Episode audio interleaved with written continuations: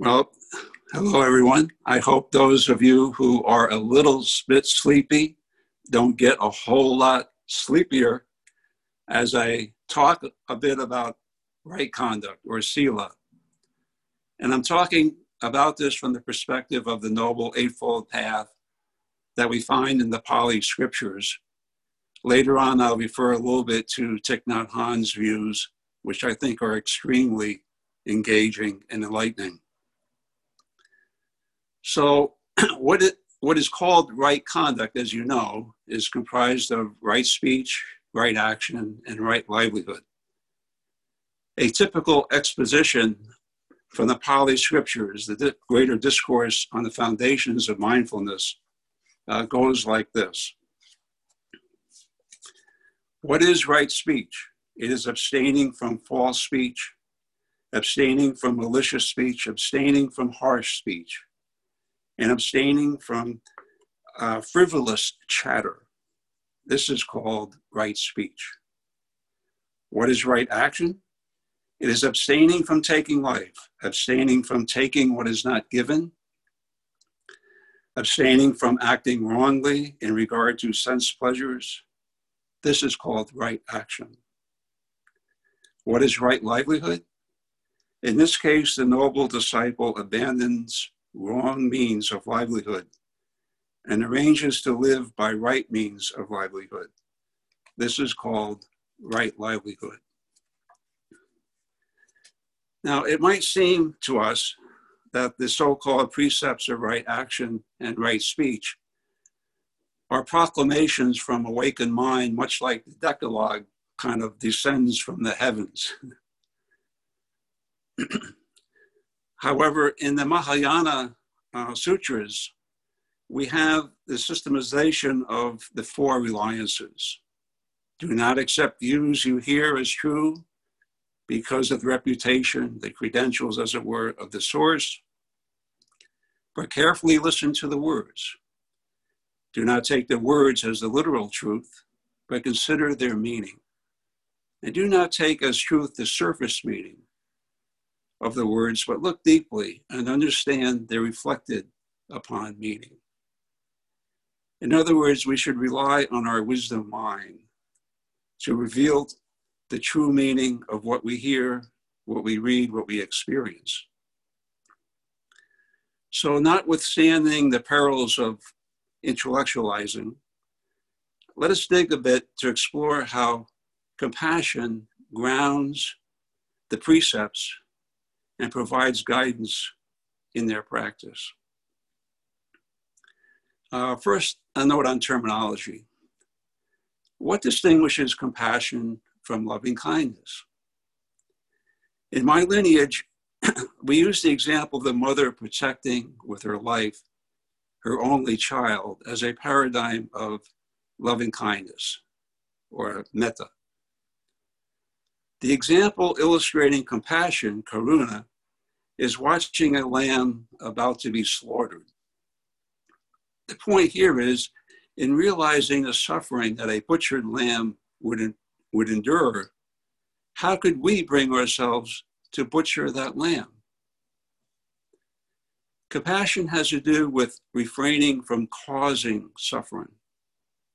And loving kindness has more to do with protecting beings from suffering and promoting their happiness. Rescuing the lamb from the butcher would be an act of loving kindness. My teacher uh, periodically will raise tens of thousands of dollars uh, to live to buy to purchase at market fish and to liberate them into the sea.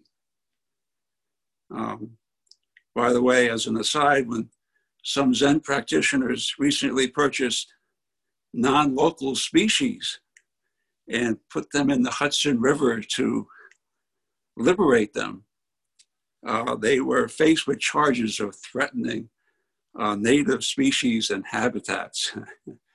so I guess one must be careful no matter what one's good intention. In the Noble Eightfold Path, what precedes right conduct is right intention. And this is stated to be simply the intention of nonviolence, of non hurting.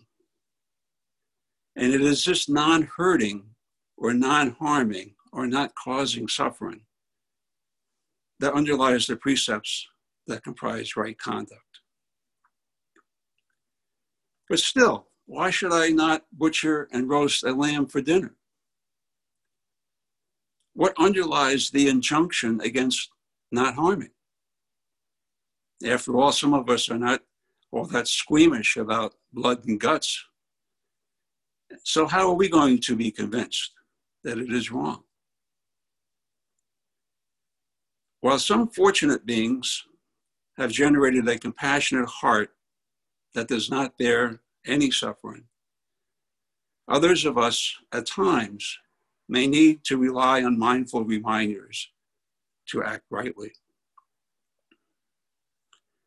Our starting point is interbeing, the interdependence of beings, or in the language of Shantideva, the sameness of self and other.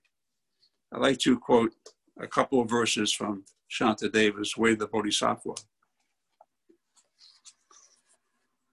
Strive at first to meditate upon the sameness of yourself and others.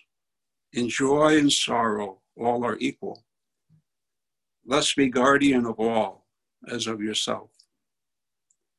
The hand and other limbs are many and distinct, but all are one, one body to be kept and guarded.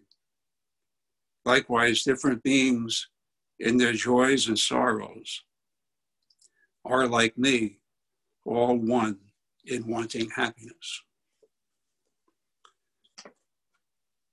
Much less poetically, I wish to offer um, two brief pieces of reasoning.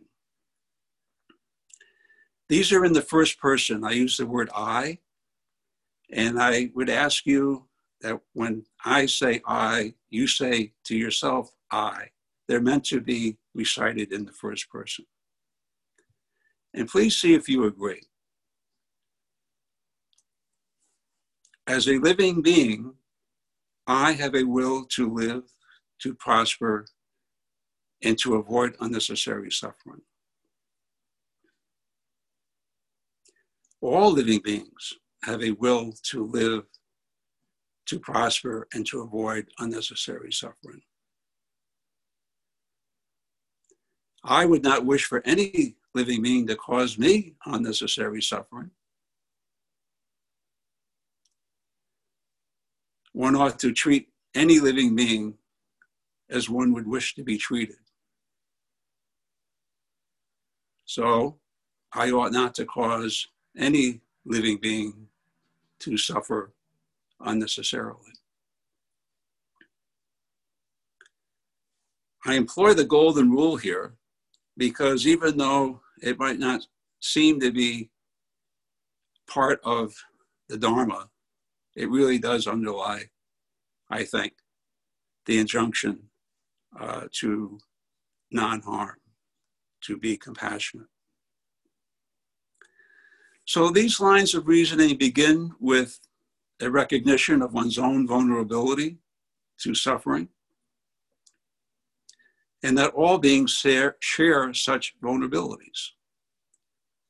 If I have such a vulnerability, how can I deny that other beings likewise have such a vulnerability? Uh, please note that too, that I use the phrase unnecessary suffering. Because obviously sometimes some suffering or hurting, as it were, is necessary for our own benefit. For example, medical procedures and therapies, or receiving criticism uh, at work and on our practice. so, in sum, right conduct in the Noble Eightfold Path consists of refraining from intentionally causing suffering. That is, to refrain from wrong conduct. This is, I believe, our bedrock responsibility. And I think we would agree that if one has the means, one ought to relieve beings from the suffering they experience, even though that suffering is not caused by us. However, the injunction to practice loving kindness is not an explicit element of right conduct as presented in the Noble Eightfold Path. Now, this is going to sound very strange. um, what is right about loving kindness, such as bringing good cheer to a friend who is not well, or giving your son or daughter a much hoped for birthday present? What is good about that, what is right about that, excuse me, is that it does not intentionally cause harm. It is not wrong conduct. Right conduct just is refraining from wrong conduct. And we all have the power to always so refrain. For as Shantideva says elsewhere, we can always not act. We can be a log, he says. Be a log.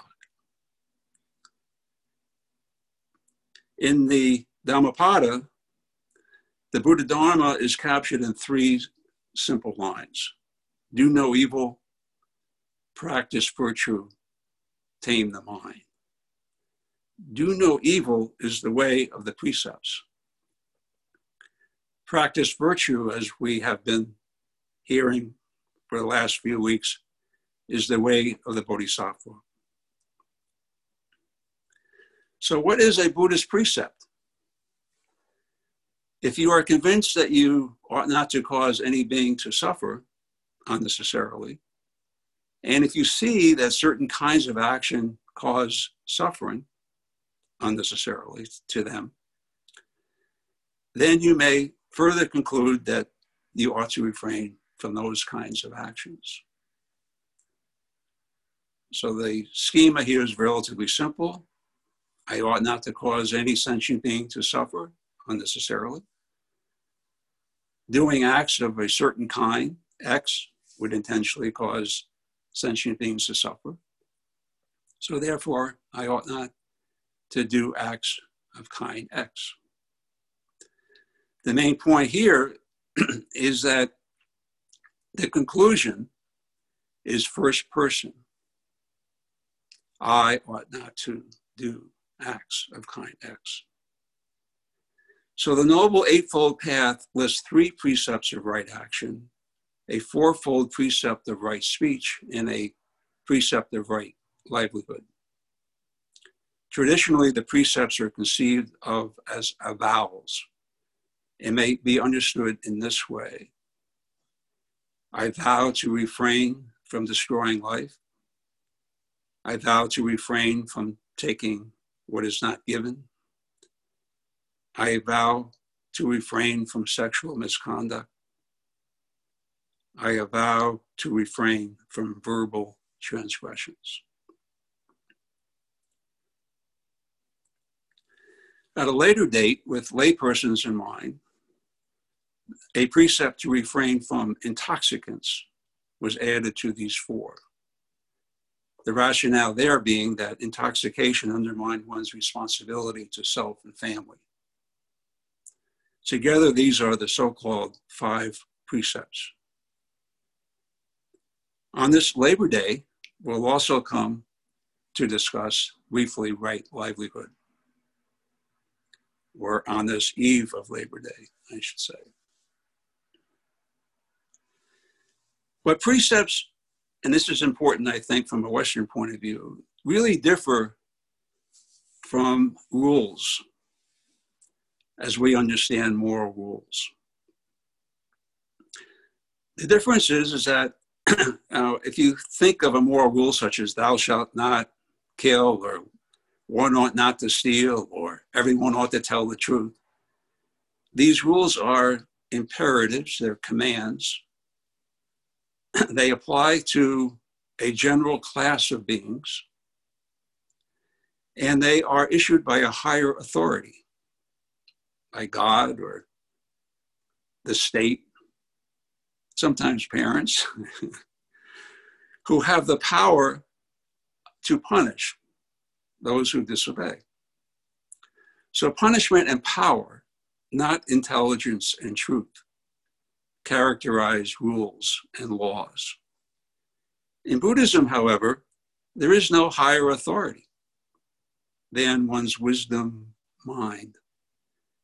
Of course, as a member of a monastic community, the Sangha might discipline one for violating precepts. But I wish to put that aside for now. In the Theravada practice, the precepts are given a relatively high degree of specificity in terms of the conditions of their violation.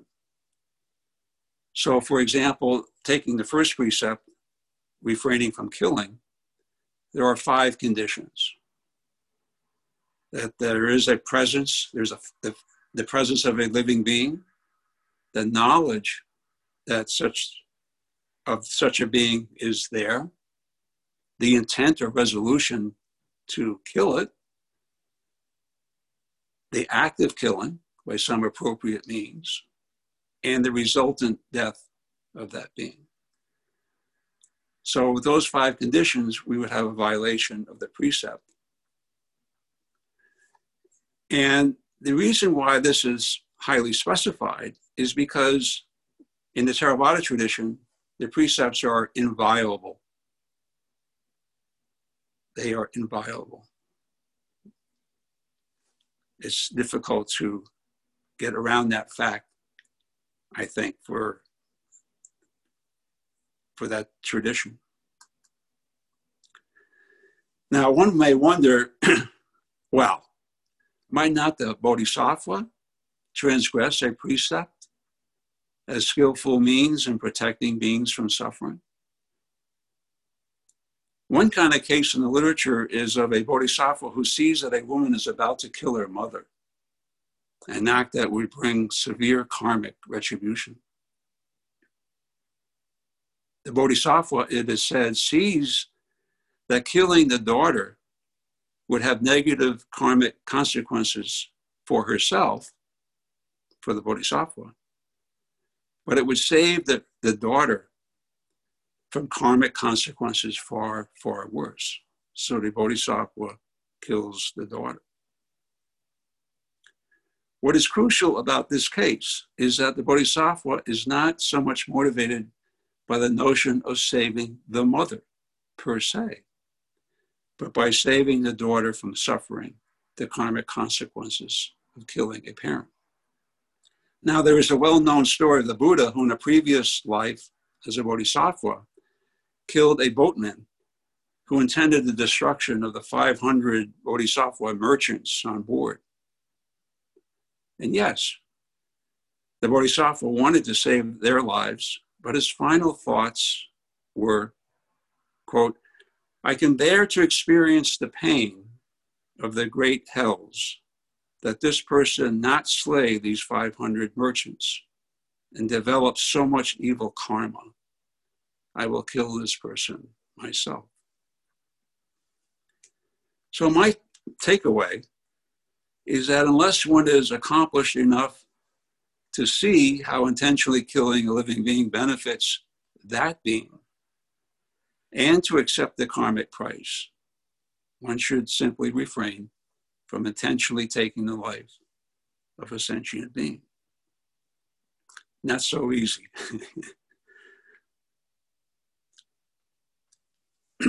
now, there are more evident situations in which skillful means do warrant the apparent violation of one or another precept. Again, right speech designated four kinds of verbal transgressions, right? Lying, harsh speech, verbal abuse, we might say, malicious speech, gossiping, and idle chatter. I love that one. Idle chatter because it distracts one from the noble silence or meditative presence. Now, perhaps you're familiar with this Zen story. This is one, one uh, iteration. A big burly samurai comes to the wise man and says, Tell me the nature of heaven and hell. And the Roshi looks at him in the face and says, Why should I tell a scruffy, disgusting, miserable slob like you? And the samurai starts to get purple in the face. His hair starts to stand up. But the Roshi won't stop. He keeps saying, A miserable worm like you, do you think I should tell you anything? And consumed with rage, the samurai draws his sword. He's just about to cut the head of the Roshi, off the head of the Roshi. And the Roshi says, That's hell. The samurai, who's in fact a sensitive person, instantly gets it. He was just created his own hell. He was deep in hell. It was black and hot, filled with hatred, self protection, anger, resentment. So much so that he was going to kill this man. And tears fill his eyes, and he starts to cry, and he puts his palms together. And the Roshi says, That's heaven. Well, the Roshi's verbal abuse might seem to violate the letter of the precept of right speech. Um, it does not run counter to the principle of compassion that underlies the precept. Since rather than causing a samurai unnecessary harm, it was skillful means to bring him great benefit. For our age, I think Thich Nhat Hanh has offered an approach to the precepts that we can all learn from. You are very likely with this from reading uh, the heart of the Buddha's teaching. So he refers to precepts as mindfulness trainings. This indicates the responsibility that each of us has to understand the causes and conditions of suffering and to cultivate our compassion radar, as it were, and skillful means to address the suffering we encounter. Now, Hanh's personal vows take this form mindful of the suffering due to, I am committed to. That's the general form that he his precepts take, his mindfulness training. So let me just read two. I know you're familiar with these. But we'll see how far they extend beyond what we find in the Noble Eightfold Path. The first mindfulness training. Aware of the suffering caused by the destruction of life, I am committed to cultivating compassion and learning ways to protect the lives of people, animals, plants, and minerals. I am determined not to kill, not to let others kill, and not to support any act of killing in the world, in my thinking, and in my way of life. Again, first person. The fifth mindfulness training. Remember the injunction against intoxication? My students never took to that one. but in Thich Nhat Hanh, we have unmindful consumption. So it reads this way Aware of the suffering caused by unmindful consumption, I am committed to cultivating good health, both physical and mental, for myself, my family, and my society by practicing mindful eating, drinking, and consuming.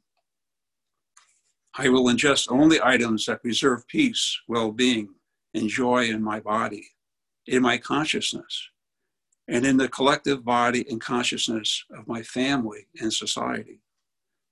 I'm determined not to use alcohol or any other intoxicant or to ingest foods or other items that contain toxins, such as certain TV programs, magazines, books, films, conversations. I'm aware that to damage my body or my consciousness with these poisons is to betray my ancestors my parents, my society, and future generations. I will work to transform violence, fear, anger, and confusion in myself and in society by practicing a diet for myself and for society. I understand that a proper diet is crucial for self transformation and for the transformation of society. Wow.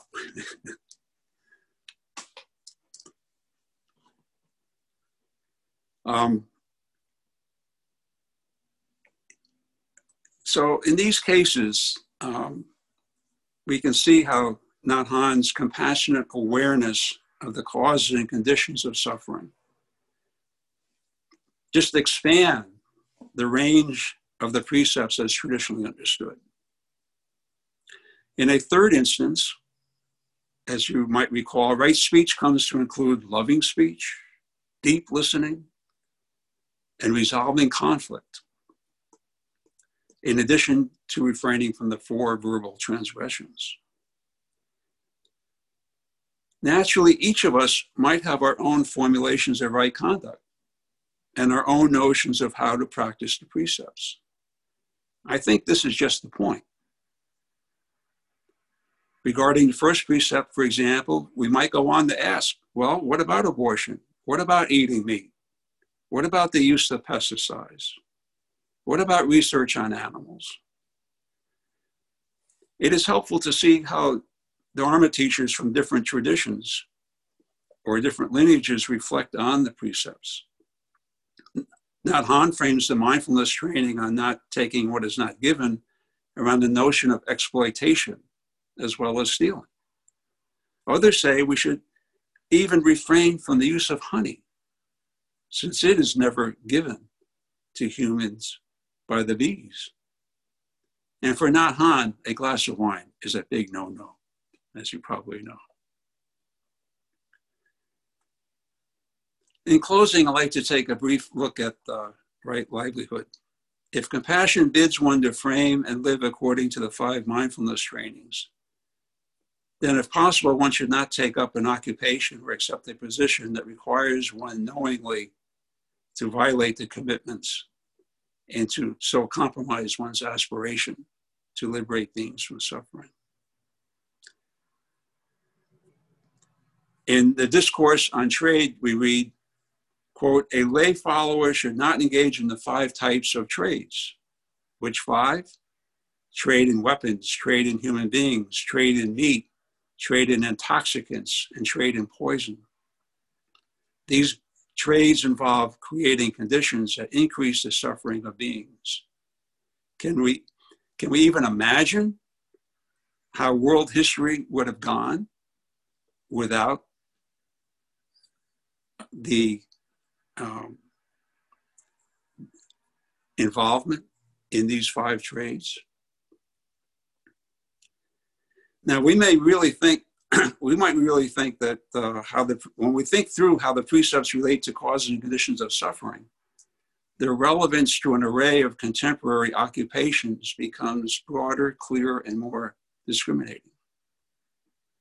Their scope increases even more as we keep in mind that poisons in the sutras refers to the sources of suffering, cyclic existence, attachment, aversion, fear, ignorance.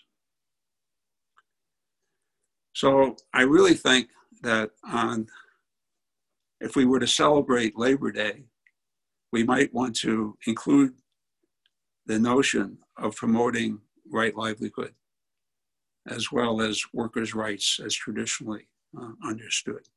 I have a bit more to say, but I'm going to end here. It's getting a little late. So thank you.